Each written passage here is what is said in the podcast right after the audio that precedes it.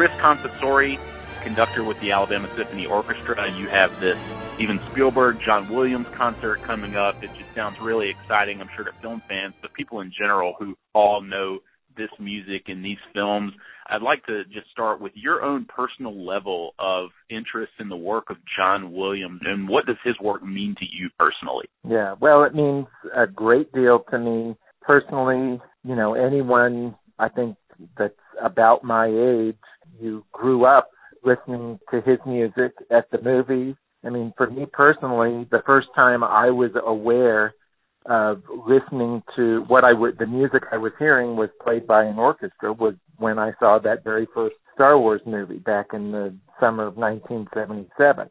And I didn't race, have my mom race out and buy me the little action figures. I wanted the, the record or the eight track tape of the, of the music, you know, so that I could listen to it. And then, you know, that fall is when I started playing an instrument in school band and, you know, I had band directors growing up who were very attuned to the fact that, that this man's music was appealing to the kid. And so to get to, you know, to play even a simplified arrangement of the Star Wars theme or the Superman march or, you know, something like that is a thrill for, for a young musician. And, you know, all, all through my, uh, career then as a young conductor and and as I've continued, you know, his music has been a big part of my programming, not just on Pops concerts, but I've conducted, you know, serious, what we call subscription concerts, classical concerts that have included both film music by John Williams as well as uh, original concert works that he has composed. So, what do you gather is the general perception that maybe classical musicians have of John Williams? What do you think he truly means to the art form today?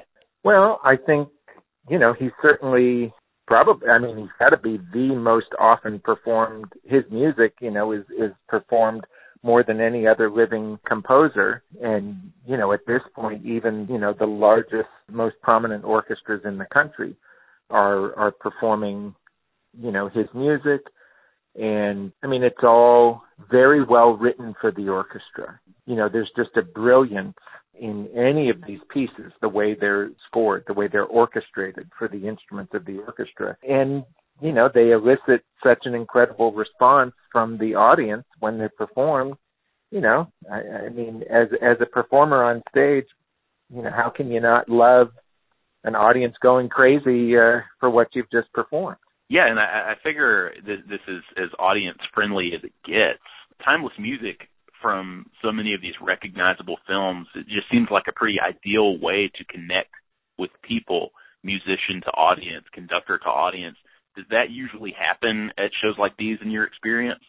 Yeah, definitely. I mean, I've I'm someone who even when we do concerts for young people, you know, like educational concerts, field trip concerts, family concerts, I always try to include mostly John Williams, you know, a selection by John Williams or another film composer because, you know, for, for kids, many times when you're performing a field trip concert, for most of them, that's the first time they're hearing a symphony live in concert. But playing film music and letting them realize, oh my gosh, you know, that Harry Potter theme that they just played, yeah, that is exactly what I hear in the movie or, you know, run off the list of Jurassic Park or, or whatever.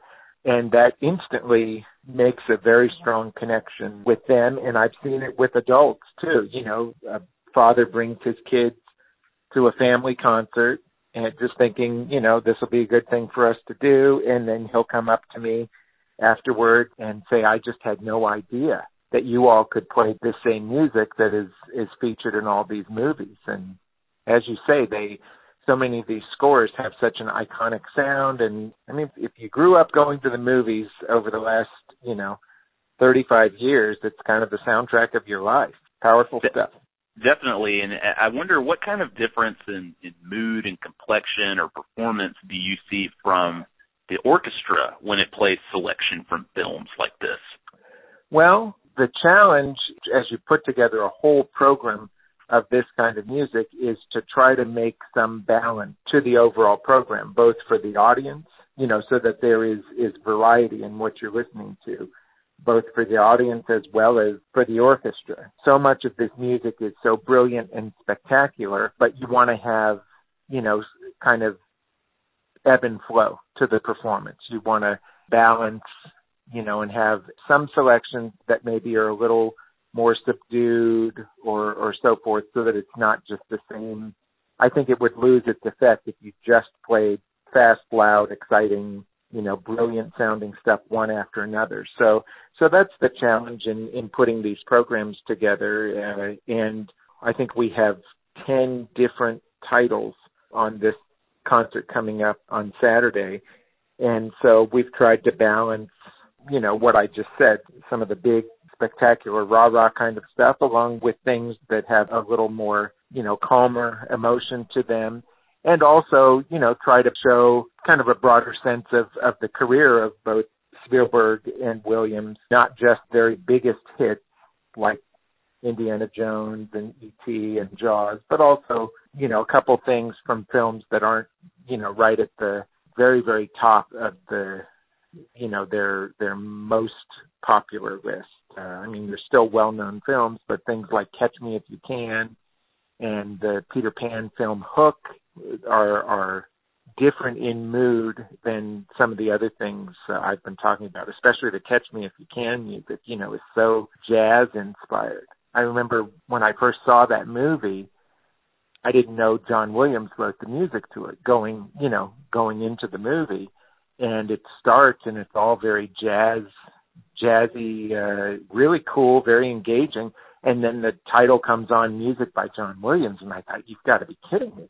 But then that was his career early on before he started film scoring, you know, in, in Hollywood, he had a career as a jazz pianist and so he was able to you know look back to that earlier part of his life and draw on that as he wrote that score so i'm excited to include something like that you know to let the audience hear that variety in his work or the orchestra to play it it'll be fun yeah, the Catch Me If You Can opening credit sequence, that animated sequence with the jazz music is definitely one of the more memorable things I think people yeah. take away from that movie. And, and like you said, it just that's so out of character seemingly for John Williams right. unless you know that piece of history about him. So that, that's really interesting. And, and I'd love to talk about your personal interest in Spielberg films. You, you mentioned before that you went and saw Star Wars as a young man and it was important to you. So even though he didn't direct that and so this music won't be in, featured in this particular right. concert, I, I gather that you probably saw your, your share of Spielberg movies growing up and now throughout the years too. So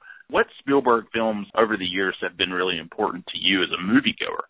Well, I think, you know, what was so cool about that summer that Star Wars came out is that's when Close Encounters came out also.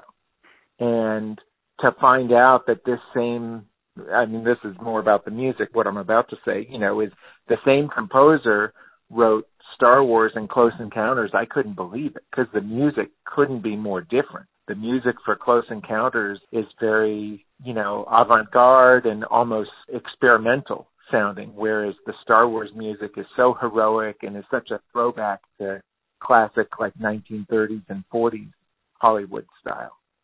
So, you know, the difference there was, I mean, I remember seeing Jaws, but I think the, for me, the favorite Spielberg films were the Indiana Jones films and then especially E.T. The E.T. story really resonated with me when I first saw it, and it's a movie that I uh, have always gone back to, and I think, uh, you know, counted as one of my favorite movies. And probably as much as I love the Star Wars music, I think the E.T. music is is my favorite of all the John Williams scores too. I'm a Steven Spielberg guy for sure, and but something that was always on my shelf of shame, as I put it, was E.T. It's a movie that I, I just never got around to. I wasn't born in time to see it in theaters, but I, I saw it recently. They put it back in theaters. My first time to ever see E.T. was actually on the big screen, and it was a really oh, special good. moment.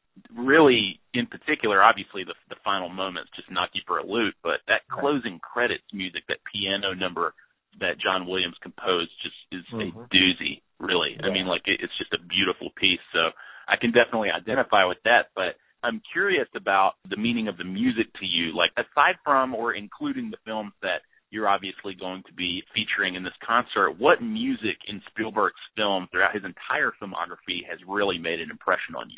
Well, I think that ET music would have to be at the top of the list. You know, it's so touching. And for me, it's that sequence that we're going to perform on the concert. It's actually the closer for our concert, the saying goodbye or farewell mm. music. And, you know, there's a beautiful story, you know, when you're composing for film, you know, you get the edited copy of the film and it has the timestamp running at the bottom and all of that. And it's the composer's job to write music that exactly lines up with the timestamp on the bottom. And then when they record, you know, everybody has headphones on and the and the conductor is looking at the film screen and following the timestamp because it's all got a, you know, cymbal crash has to come when the bicycle goes up in the air or, or whatever, you know, the visual and audio cue is. And the way the story goes is that they were having trouble, you know, syncing that music or getting it to sound exactly the way they wanted with the visual. And finally, Spielberg, you know, was there that day for the recording, and he said to John Williams, "Why don't you turn the projector off and just play the music as you feel it, and see how it sounds?" And he was so moved by that performance that he said, "I'll cut the final scene to that audio," and that never happened. So that's the level of respect that Spielberg has for John Williams, that he would do that. And to me, that's one of the reasons that scene is so effective. You know, that whole saying goodbye and, and what that means for this little boy and, and so forth is so tough, but then the way that music is built into it is just unbelievably emotional. Well, how do you go about making the selections? I mean, there are obvious themes that immediately register with people, but do you make it a point to feature, for lack of a better term, the John Williams deep cuts in a performance like this? Yeah, that's what I wanted to do, to include a couple of those. We're even doing it with one of his best known scores. I mean, you know, it's hard to to think of a better known film score than Jaws, right? But what everybody thinks about is basically the two note theme that the cellos and basses play, right? And you know, that's as effective as just about any film music ever written, but there were lots of effective sequences throughout that score.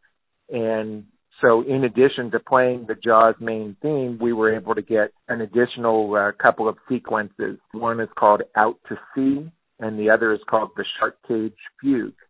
And so musically, you know, these are totally different sequences that don't include the shark theme per se, but instantly set the mood and, and they're the type of things that as soon as people hear them, they'll recognize them and remember them from the film, even if, you know, if it's been 10 years since you saw the movie. So those are what I would consider, you know, deep cuts from from even a very well known score. And since we just acquired this music, it'll be the first time the ASO has ever performed these particular selections and the first as much John Williams music as I've conducted over the years will be the first time I've conducted those sequences. So that'll be fun and and at the top of the second half of the concert, you know, there were so many Spielberg films that dealt with World War II in one way or the other.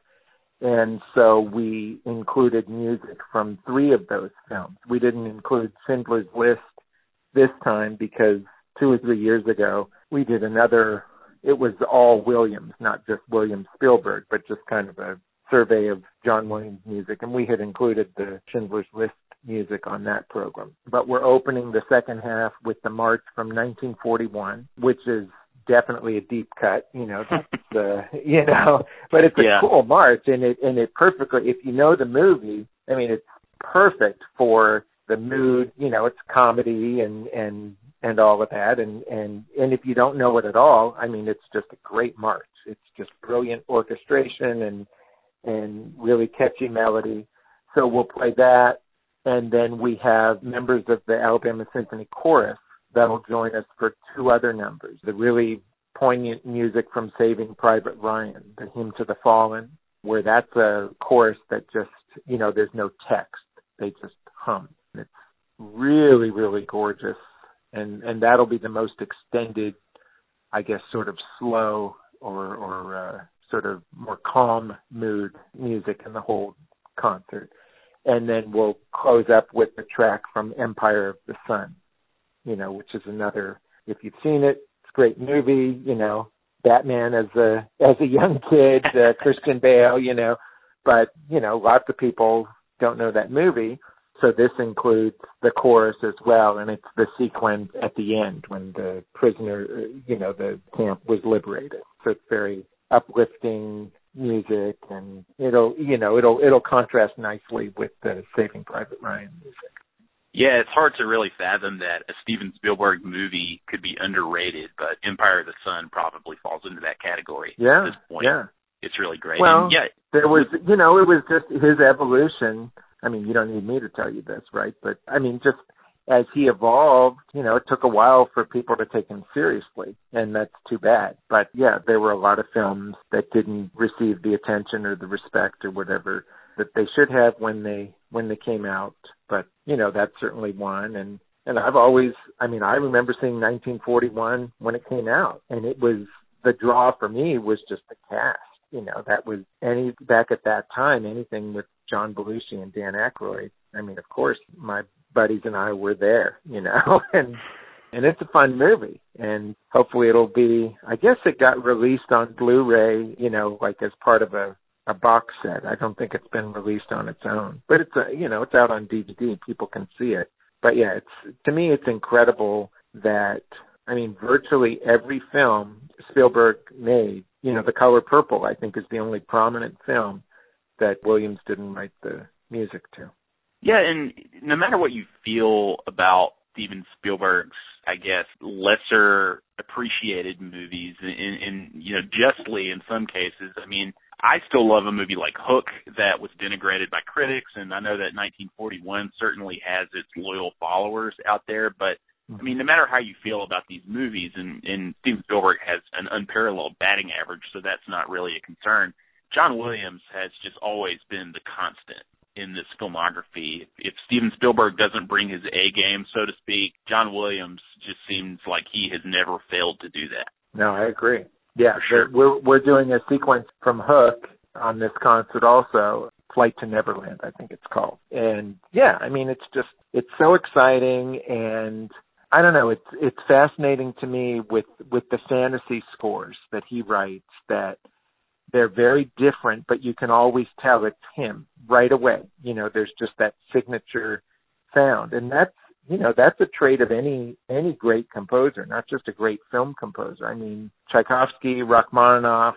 You know, there is a signature sound that a like musical DNA or something. I don't know how to describe it. You, you can put it on, and if you're familiar with their style, even if it's not a work of Rachmaninoff that you know, pretty soon you can probably recognize. Oh, I bet that's you know, and it almost always is. And that's the case with John Williams. So much variety, but just has that distinct sound. And given Spielberg's history with blockbuster summer projects, this just really seems like a perfect season for this concert, wouldn't you say? Definitely, definitely. Yeah, it, you know, sends us into, you know, it's the time of year, like you say, when people are uh, are ready for this kind of entertainment on the big screen, and you know, it's a weekend where the kids are you know, it's a couple weeks before school's out. Everybody's still in town. We wouldn't want to do this, you know, closer to Memorial Day when folks would be away and would miss it. So I'm excited about the timing.